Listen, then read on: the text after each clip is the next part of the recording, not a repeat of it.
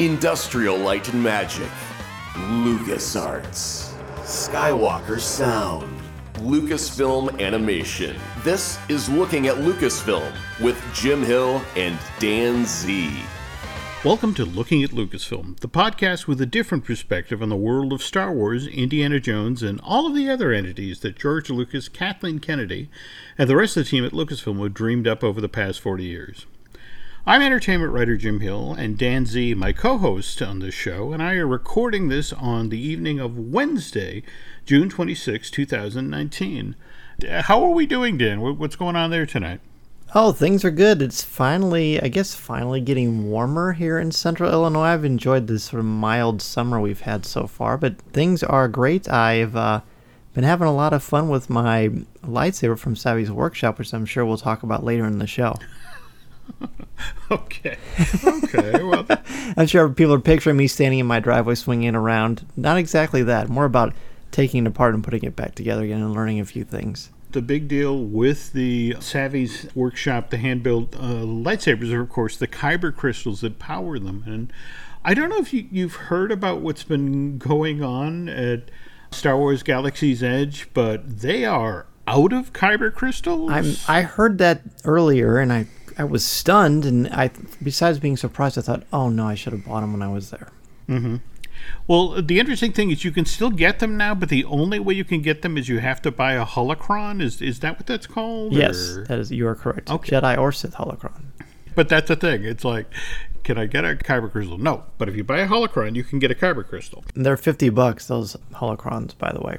Yes. So not a surprise that you know that's still available. Not was it twelve dollars or fourteen dollars for the kyber Twelve. Crystal? I forget. and go. I just heard today that there are four different cuts of each color. Oh, I know that's oh, not fair.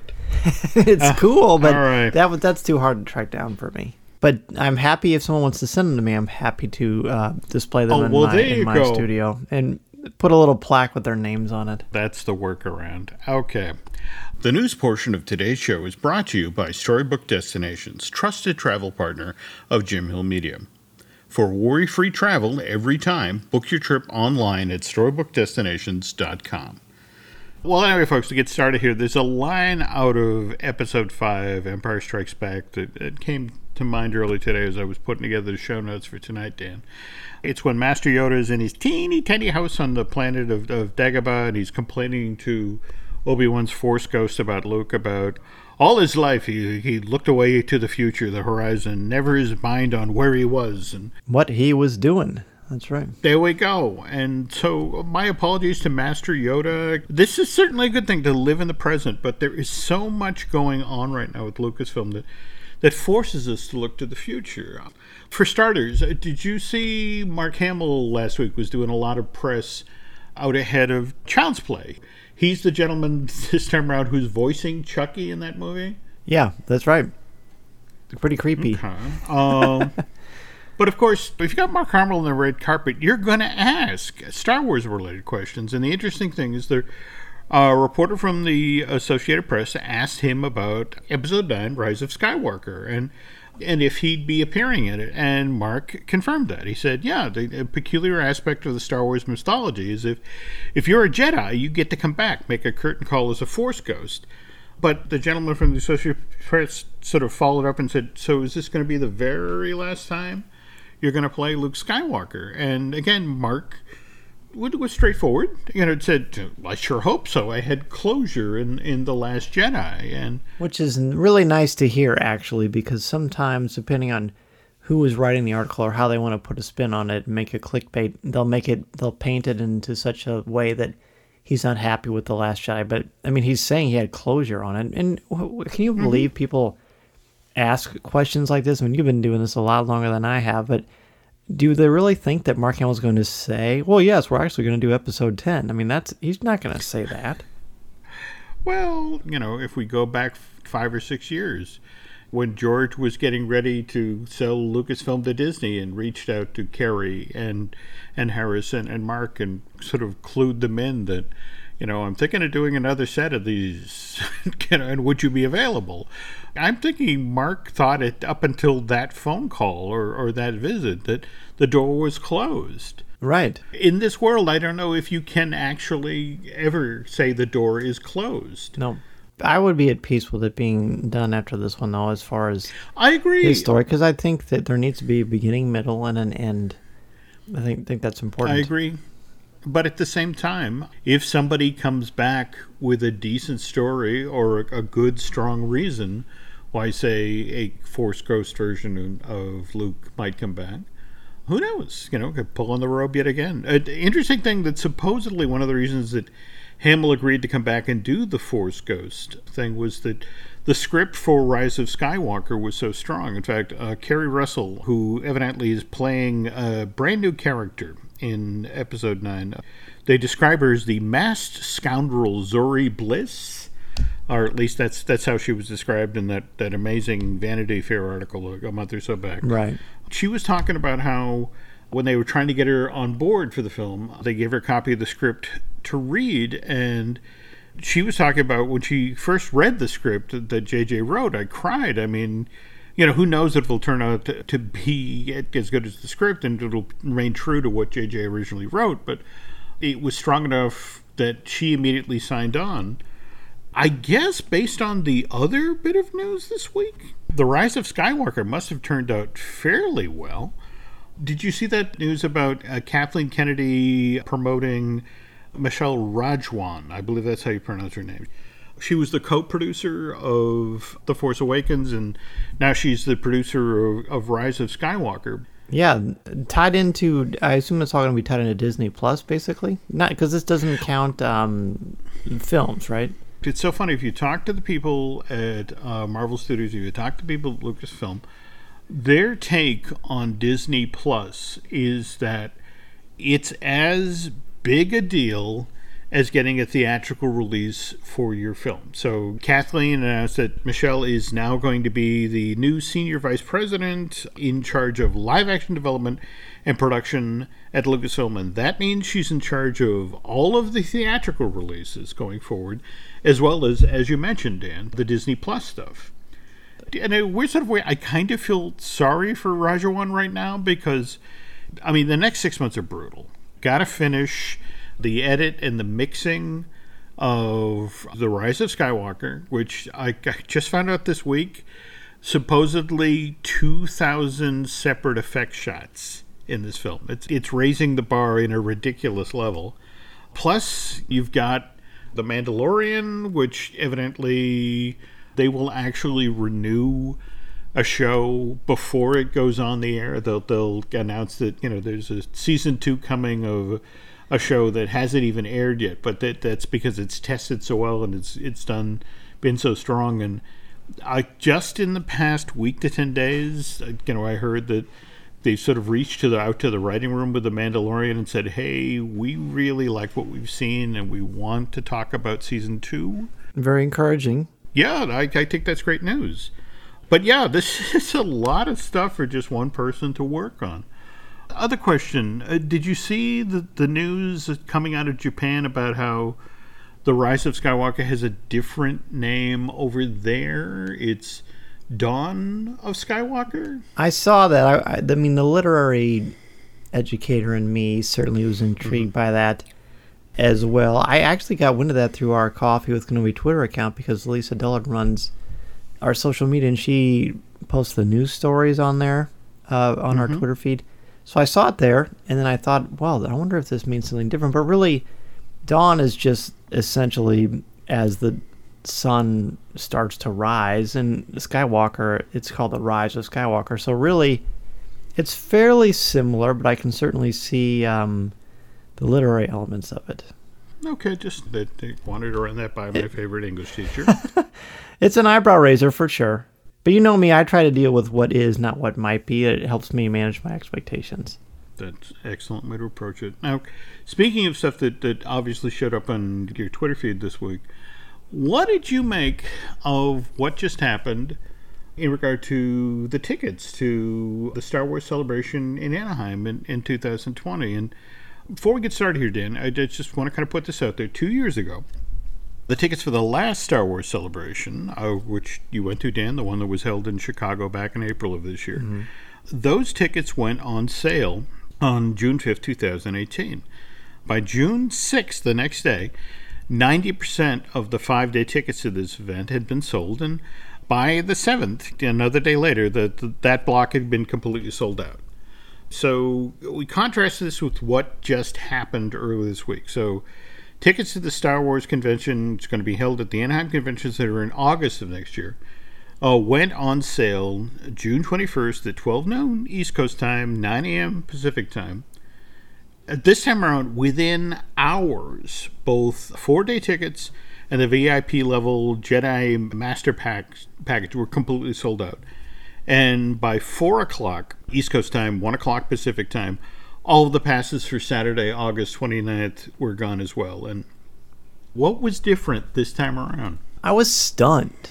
I really was mm-hmm. stunned by it because when that was going on, that wasn't even on my radar. I mean, I posted it and I knew that the tickets were up, and I usually, you know, we usually get a press pass or something like that. So usually we're uh, we're very fortunate to be taken care of in that aspect. So, I, mm-hmm. but normally I would still buy four day or five day tickets anyway for me and my crew uh, that helped mm-hmm. me with coffee with Kenobi. But I didn't do that, and I just thought, well, I'll just do it tomorrow, or I'll do it later today. And then my friend texts me and he says, they're already sold out in what was it, 20, 30 minutes? The four day passes were already gone. I couldn't believe it. And then I said, well, maybe you should just get a couple of the individual one day passes. And then the Saturday one was sold out. And then the Friday one, I believe, is sold out now too. And of course, they're a little more expensive that way. I guess one of the reasons I think this is happening, I think Galaxy's Edge is a big part of it because there's so much. Mm-hmm goodwill about it. We're starting. We're getting to that point where we're going to start being excited about the rise of Skywalker. Celebration mm-hmm. Chicago was such a wonderful success. People are just hungry for their Star Wars right now. I mean, I've I've always known that 2019 was going to be the year of Star Wars, and I think this is just sort of a a reminder. Now, the Anaheim Convention Center is much smaller than McCormick Place in Chicago, so I think that's probably mm-hmm. part of it as well. And I also wonder if they're limiting the amount of tickets so that there will be more room for people to get around? Do you think? What do you think? Southern California, you have WonderCon, you have San Diego Comic Con, and, and every other year you have the D23 Expo. You have a community that's primed for these events. So, and especially, I think you're right. Uh, you know, coming off of 2019 and between A Galaxy's Edge and Rise of Skywalker, Mandalorian, and the like, I think there was a lot of gas in the tank, a lot of excitement. But even so, to see all of those passes go that quickly, that's got to make the folks at, at, Lucasfilm happy. You have that event sell out in four hours, and yet the last three weeks or so, you and I have, have been hearing some very interesting stories coming out of Disneyland Park in regard to Galaxy's Edge. That's right. Real quickly, by the way, I, I, was gonna, I meant to tell you this. I'll just tell you on the air because I think it's more fun that way. But mm. I ran into a listener of ours in my hometown oh, about two weeks oh. ago. His name is Chip Joyce. He, I was mm. working at the movie theater, and he, I was wearing a Galaxy's Edge T-shirt, which is why I'm bringing this up now. And he said, "Oh, mm. have you been there? I went there for a cast preview." And I said, "Yeah, I loved it." And then he heard my voice, and he made the mm. connection that I was the co-host on Looking at Lucasfilm. Mm. And he said he's been listening to us since the beginning, so I want to give Chip Joyce a shout out and thank you for listening to our show. Oh, how nice. Okay. But he had gotten to a cast member preview? Yeah, he got in there or? before I did, and he said he loved it. Wow. Yeah. That is the mantra. When people get in, they they love what they see. But the three weeks after the media event, the press preview, what with people having to make advance reservations and Disney really pushing hard on putting that mantra out there to the effect of, you know, that you need a reservation to get into the park. They actually had some issues with far lower attendance than they had anticipated. In fact, I think Len was telling me about how folks who had reservations to go into Galaxy's Edge we actually get contacted by Disney and were like, hey, I notice you're only bringing one friend with you. And how would you feel about bringing two friends, three friends, four friends? So we had this artificially low attendance during the three week reservation period for uh, Galaxy's Edge in Anaheim. And it's like, okay, on the 24th, we throw it open to the general public. And this is when the deluge happens. This is when, you know, the wall of humanity. And that turned out not to be the case either. That they've actually, I mean, don't get me wrong, I guess they've got a an app based reservation system in place. But the crowds have been very, very manageable. In fact, there's been a lot of uh, you know great feedback from people who've actually gone to the park over the course of this week and have talked about we walked right in and the cast members couldn't have handled the crowds better.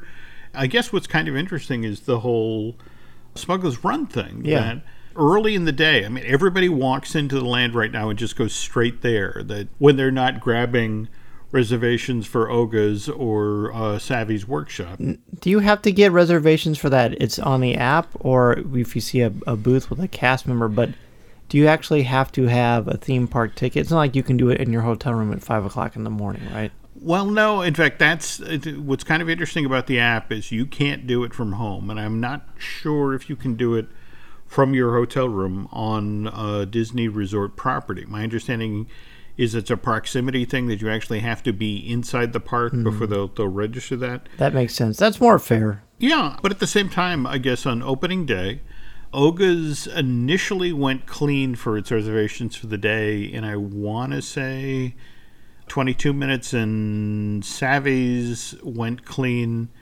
in 22 minutes. But the interesting thing is that then over the day, because people would change their minds, there'd be openings in the schedule. So uh, there was actually a lot more flex to it than people had initially anticipated. This really is a, an example of how excellently they are, are managing and, and making this happen. It's I think this is a, at least from my mind, I'd be interested to see what Len thinks. Tim seems like a, an organizational marvel and the fact that they're able to create this buzz, but also make it manageable and, and possible for you to experience it. I think I think that's great. when you talk with Disneyland, you know, the folks actually work at the resort. They're having conversations now with Phil Holmes' team. Uh, Phil Holmes is the gentleman who's the vice president in charge of Disney's Hollywood studios. And of course, their version of Star Wars Galaxy's Edge opens on August 29th. And the belief is you only get the one chance to get that first impression. And it's like, oh, we blew it with the whole reservation system. We blew it with the whole you can't get in without a reservation. We, we've created a false narrative that they're probably going to spend the summer undoing. They're going to need people to go home and evangelize and say, hey, I walked right in or when I showed up early because there's still sort of this mindset of oh that's star wars galaxy's edge and it's ridiculously crowded and there are long lines and it's like no no that's not what's going on here well that kind of brings me to my next uh, topic i and now I, I don't know if you listened to the show that, that len and i did uh, the disney dish with carly weisel I did. on this particular show, Carly was driving the bus. Carly had been there for the media preview, and she gave us wonderful intel on uh, Star Wars Galaxy's Edge. She's been back into this land, I think, more than anybody on the planet. Who's not named Trowbridge? Well, yeah, all right. Maybe Scott has an hour or two on her because she's gotten so much uh, time inside the land and seen it at you know uh, various different crowd levels and operationally. And Carly, I I want to say it was her Instagram feed rather than her Twitter that she put this up, but she had this this wonderful insight into what could be a real issue going forward for Galaxy's Edge. And she, she kind of zeroed in on the fact that, remember, they were talking initially about what was going to make this particular 14 acre land different than any other land in a Disney theme park. That was the concept that your reputation would follow you as you, you went through the land. Right. Bob Chapek actually at the D23 Expo back in 2017 who floated this idea. You're on uh, the Millennium Falcon, you're on Smuggler's Run. And maybe you you bang up the, the Millennium Falcon or maybe you have to jettison your cargo. And as you came off the ride, the idea was that you'd go back into the land and you'd go to Oga's Cantina. And it's like, oh, and the bartender go, you're the guy who had to jettison your cargo. Hondo's looking for you, which sounded like an amazing element, an amazing idea. The problem with that is you actually have to have a way to carry your reputation with you, which in Orlando is easy enough because of Magic Band technology. I've been trying to get confirmation of this, but supposedly, as you are entering the cockpit of the Millennium Falcon, the last thing the cast member does before stepping out of the space is they're supposed to note who's in what position by clicking on the magic bands, and then your reputation of what you did on the ride carries with you. For the average family, because of the expense of traveling to Orlando, maybe it's not a once in a lifetime thing, but it's a once, if you're lucky, say once every three years, or once every five years, or even once every 10 years. So, uh, the folks in Orlando who have the Magic Band technology, who can have the reputation follow them around, they're not going to have the chance to get in multiple flights on uh, Smuggler's Run. Right. Not at least not initially. Not initially. Whereas now, if we we switch to the West Coast, Disneyland Park supposedly has a million annual pass holders. In fact, that's one of the reasons that they didn't do annual pass holder previews, whereas for Walt Disney World, they've already announced that for certain tiers of uh, annual pass holders, they will be previews of Galaxy's Edge out ahead of the media event in, in August. In Anaheim, because you have these folks who will go to Disneyland every week, sometimes multiple times a week, there are going to be people who actually figure out the absolutely best way to fly the Millennium Falcon. They're the, they're the ones who are going to get the amazing mission that, you know, where they succeed at all levels. And they will eventually become an ace pilot. But there's no way to record that, or at least not now. When you were there, Dan, did you get to use the inland app that would allow you to sort of scan what was in crates and On our decode signs? Yeah. Yeah. I did. I did. It was it was amazing. It was a lot of fun. It it wasn't even buggy, which I thought was impressive. Because I know Seth Kubersky, who got into Galaxy's Edge multiple times, because there's supposedly ways that if you run errands or you, you do missions with the land, you can, I guess it's the equivalent of making bank, that you have funds you can spend within the land, you're supposed to be able to. Yeah, that's right. You get credits, or what I think they call it credits. Yeah. So uh, you have to assume if they can do that, I wonder if there's a way for the reputation to then transfer to your your phone, and every time you return to land, that it would recognize you. Well, when I was there, in the back of my mind, I, I thought a couple of times, okay, how are they going to keep track? How are they going to know that I crashed the Falcon or that I had a nice landing? And, and the only thing that I really noticed is when I was done, and, the, and I hmm. read I wrote it four times. When I would leave the cockpit and walk down the hallway, the cast members would say, "Boy, you did a great job," or, or something like, "Boy, Hondo's going to have to do a lot of work to fix all the damage you did." And the hallways would smoke and it would flash, and you'd hear certain damaging things. But that was really the extent of it. And I thought, well, how will someone in Oga's have any clue what I did on the Falcon 20 minutes ago or two mm-hmm. hours ago? But and I, and all I could think of was, well, Magic Band is what they'll do in Florida, but I don't know what they were going to do here. And you know, there's no guarantee that someone's going to use the app that devoutly. That's just going to be in there to ride some rides. Yeah, that's true. Unless there's a way that they do it, you know, like you're talking about in Florida.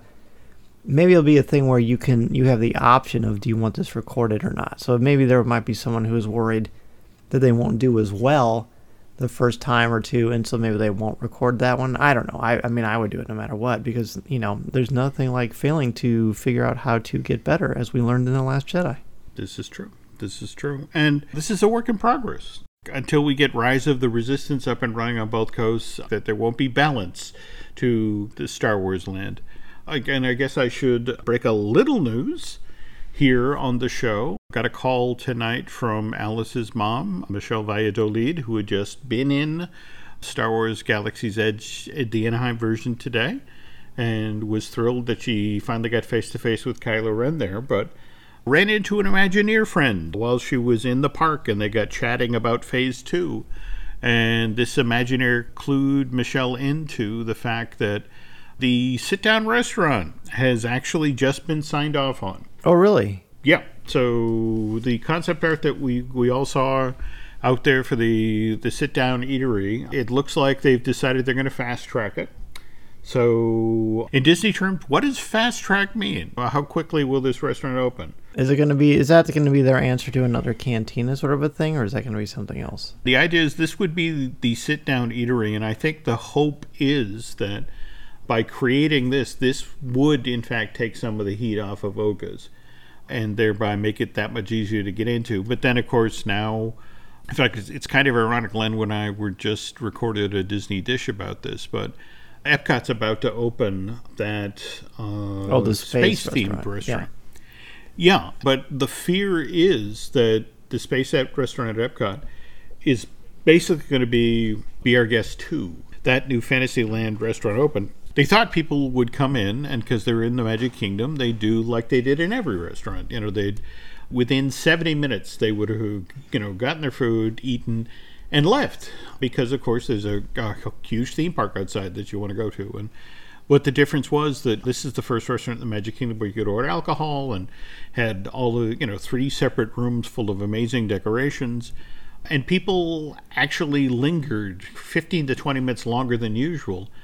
And that actually blew their reservation system out, which remember, Walt Disney World, people are booking restaurant reservations six months out. And they had to redo all of those reservations because of the fact that people were lingering as long as they were. And in fact, that's really kind of the fear with the space restaurant that because of the amazing view out of that 240 foot long video screen that wraps around the room, supposedly has you 220 miles up over the you know the surface of Earth, that people are going to loiter over dinner, and it's just sort of like. How do you turn those tables? And so I guess that's the interesting thing about the Star Wars sit down restaurant is that how do you turn the tables? Are you going to do? Uh, is it going to be a dinner show kind of a situation where you turn the entire restaurant, or uh, how are you going to get people to, to leave a, a Star Wars environment? Jar Jar's Hoop Doo musical review. Then the question will be, how do you get them in? All right. Uh, thanks uh, again to Carly for putting these thoughts out there. And again, a, a very, very interesting insights into how Star Wars Galaxy's Edge uh, operates and, you know, in the challenges Disney faces going forward. And speaking of going forward, when Dan and I get back from this commercial break, we're going to talk about how Taika Waititi's latest project for Disney and 21st Century Fox uh, actually has some ties to George Lucas.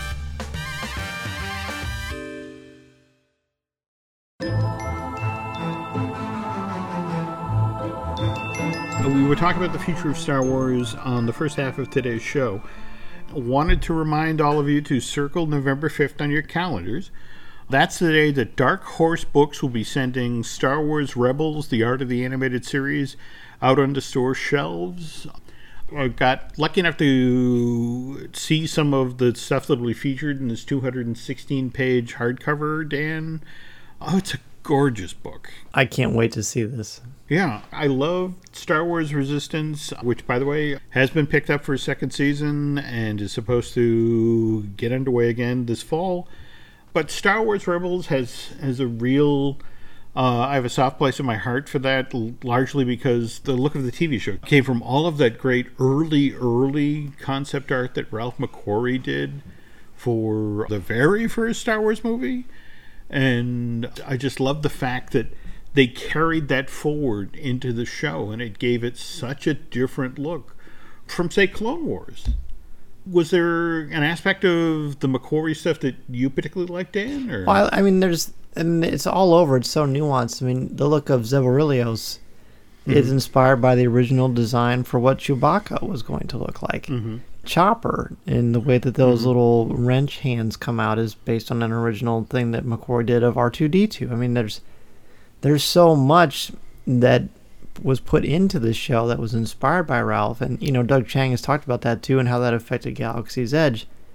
Uh, this this is going to be great. It's going to be like having a Star Wars Rebels museum, and to me, be I mean, I I ranked Star Wars Rebels as a series just below the theatrical films. I love that series, so this is going to be a must-have. Yeah, no, I, I agree. But again, folks, that's coming in November. And speaking of early, early Star Wars, I, I have to admit, Dan, I was kind of amused early this week when I saw that Disney and 21st Century Fox had approached Taika Waititi, the director of Thor Ragnarok, not to mention the talent behind uh, FX What We Do in the Shadows TV show, which is actually based on Taika's uh, 2014 mockumentary, The Modern Day Vampires Living in New Zealand. No, I I no, I have I don't even heard about it. It sounds cool though. Oh, it, it is so ridiculously funny and sweet, which is not something I think people expect from a, a story built around vampires, but they're very they're very anal retentive vampires. They, they're very fussy,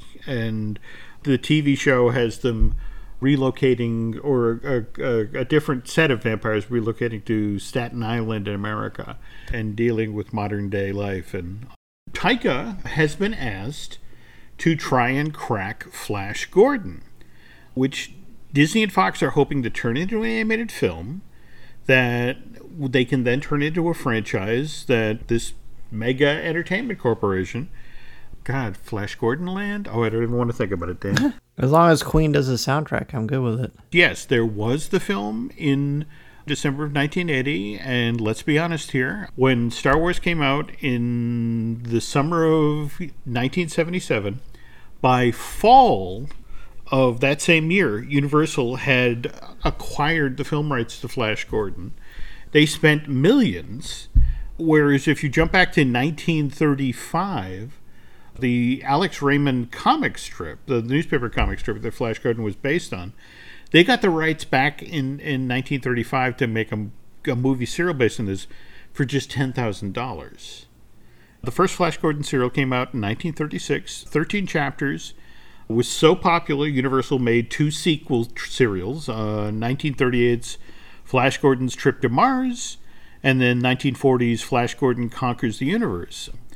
But the interesting thing is, of course, is the 40s give way to the 50s, and we see the rise of television.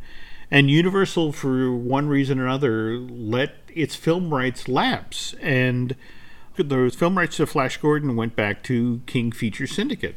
So now we have young George Lucas sitting at home watching on television the Universal serials uh, for Flash Gordon, and he loves them. You know, now jump ahead to 1971, Dan, and George has finished working on THX 1138. He's written the script for Radioland Murders, which we talked about in our last show, and he's looking ahead to what he could do next. And he and Francis Ford Coppola, uh, in May of 1971, have made a trip to New York City. And George, you know, has a free afternoon, so he decides to swing by King Features and talk with them about whether or not the film rights to Flash Gordon are available. Then it turns out that yes, the King Features guys would love to talk with him about uh, a movie, but they have a very specific plan in their mind. George is trying to sell them on the idea of like, all right, what if we take the Flash Gordon movie serials? But what we do is we take those effects scenes, the ones where you can see the you know the spaceship with the sparkler stuck you know in the exhaust pipe and the very obvious wires that are flying it through the air and what if we do instead we do effects that are on the same level same level of quality if not better than 2001 a space odyssey? This intrigues the, the folks at king features but they don't want some young kid from southern california directing this thing. What they want is uh, Federico uh, Fellini, the, the gentleman who directed Eight and a Half, known mostly for his Italian art films. Right. Crazier still, a King's feature is only willing to talk about selling the film rights to Flash Gordon's if they get 80% of the gross of the feature film that gets made. Given the ridiculous terms that King's Features has put on the table here, George says thank you and goes back to his hotel room where you know he meets with Francis and Francis, looking back at this, recalled that George was incredibly depressed when he got back from his King Features meeting with King Features, and since they wouldn't agree to sell him the film rights to Flash Gordon, uh, Coppola remembers Lucas saying, "Well, I guess I'll just have to invent my own space heroes." We kind of know how that panned out. Thank goodness that meeting didn't go the way he wanted. So again, we jump ahead to summer of 77. New Hope is a huge hit. So here's Universal, you know, immediately pivots and, you know, renegotiates with King Features to get the film rights. And I understand, again, it was millions to get these rights back. As sort of a, instead of Federico uh, Fellini directing, sort of the compromise was that Dino De Laurentiis would produce the film. So much of this was aping what happened with with Star Wars. I mean, for example, you know, Star Wars. What was it? Shot at Pinewood. Was that correct? Uh, Yeah, yeah. They turned around and grabbed 12 sound stages uh, at Shepperton. The other thing that I just find fascinating is that when it came down to the casting, they almost cast Disney legend Kurt Russell, who was in the running for Han Solo. George kept talking about how he would bring trios of actors together and, and see how they worked. And I want to say, wasn't it Russell and Christopher Walken? Uh, I don't know if they were actually a pair. Christopher Walken was was in there. Uh, Christopher, I thought what Christopher Walken read for Han Solo too. Maybe I'm wrong. I know Cindy Williams, of course, read for Leia. Well, anyway, they came within inches of evidently casting Kurt as Flash, but they opted instead for Sam Jones, and movie comes out December of 1980. Terrible film. As you mentioned, the one thing that, that really has survived the score by Queen, it's been kind of interesting to watch the second life of Flash Gordon, this the Samuel Jones version, thanks to Seth MacFarlane's Ted, which was also made by Universal. But that film actually features a the Ted character is a very big fan of the Flash Gordon movie. So Okay, I haven't seen that movie since it was in theaters. I just have a lot of fun hmm. memories of it because everyone was trying to fill up the Star Wars hole in their hearts when there wasn't a new Star Wars movie. And by the way, it now that I think about it, it was Elstree Studios where they filmed the original Star Wars. there we go. And because that's There not there because I've been to oh. Pinewood. really. It's a gigantic place. Yeah, it's very cool. Oh, very cool. In a weird sort of way, I guess we're lucky. We are, yes. But at the same time, given Taika's very, very unique sense of humor and his storytelling style, I'm genuinely interested to see what this guy could do with Flash Gordon. Oh, it'll be fun. He's got a little bit of stuff going on for the for the Mandalorian too, as we know. So he This is a true. busy person. He's really hitting all the right sci-fi and fantasy notes for sure between these, and then Thor. Yeah, this this is good news. I think it'll be fun. And what what if that meeting did go well and George did make Flash Gordon? What would the name of our podcast be? I'm not sure. Gaga about Gordon? Nah, that's flapping You know, about Flash. I've always been Yeah. fascinated by those stories about the early, early, early cuts of Star Wars where they they didn't have certain effects pieces of effect footage done, so they cut in shots from World War II films. right. And maybe there's some flash there in in the pile. There's a Uh, documentary when the original trilogy came out on DVD called Empire of Dreams, which is a three-hour documentary, and Hmm. it goes over and shows a lot of that footage that you're talking about with the World War II stuff. And- oh yeah, it's it's a fantastic documentary. It's it's probably one of the right, premier uh, video versions of the history of creating this franchise. I highly recommend people look. I think it's on YouTube for free too. Okay, I will have to chase that down. Well, speaking of very, very busy guys, you are a very, very busy guy uh, th- these days. In fact, comics with Kenobi is is this a new thing or? Comics with Kenobi. No, it's been out for a couple of years. We have a network at Coffee with Kenobi. Mm-hmm. We have Comics with Kenobi, hosted by Matt Moore and Jeff McGee. Lattes mm-hmm. with Leia, uh, with Dr. Andrea Letamendi and Amy Ratcliffe. Resistance mm-hmm. Reactions with Aaron Harris and Dave Motters, and then Legends Library with Randy Theriot. So yeah, we've got we've got a busy network, but I of course do Coffee with Kenobi, the weekly Star Wars podcast. We also have a a Patreon page with an exclusive show you can listen to called CWK Pour Over, where myself, Cory Clubb and Tom Gross just basically take our, our own look, our own slant on popular culture. We, of course, we talk about Star Wars, do a lot of Coffee with Kenobi behind the scenes stuff. And by the way, you can find me on Twitter at Mr. Zehr, M R Z E H R, and my writing on stars.com and IGN.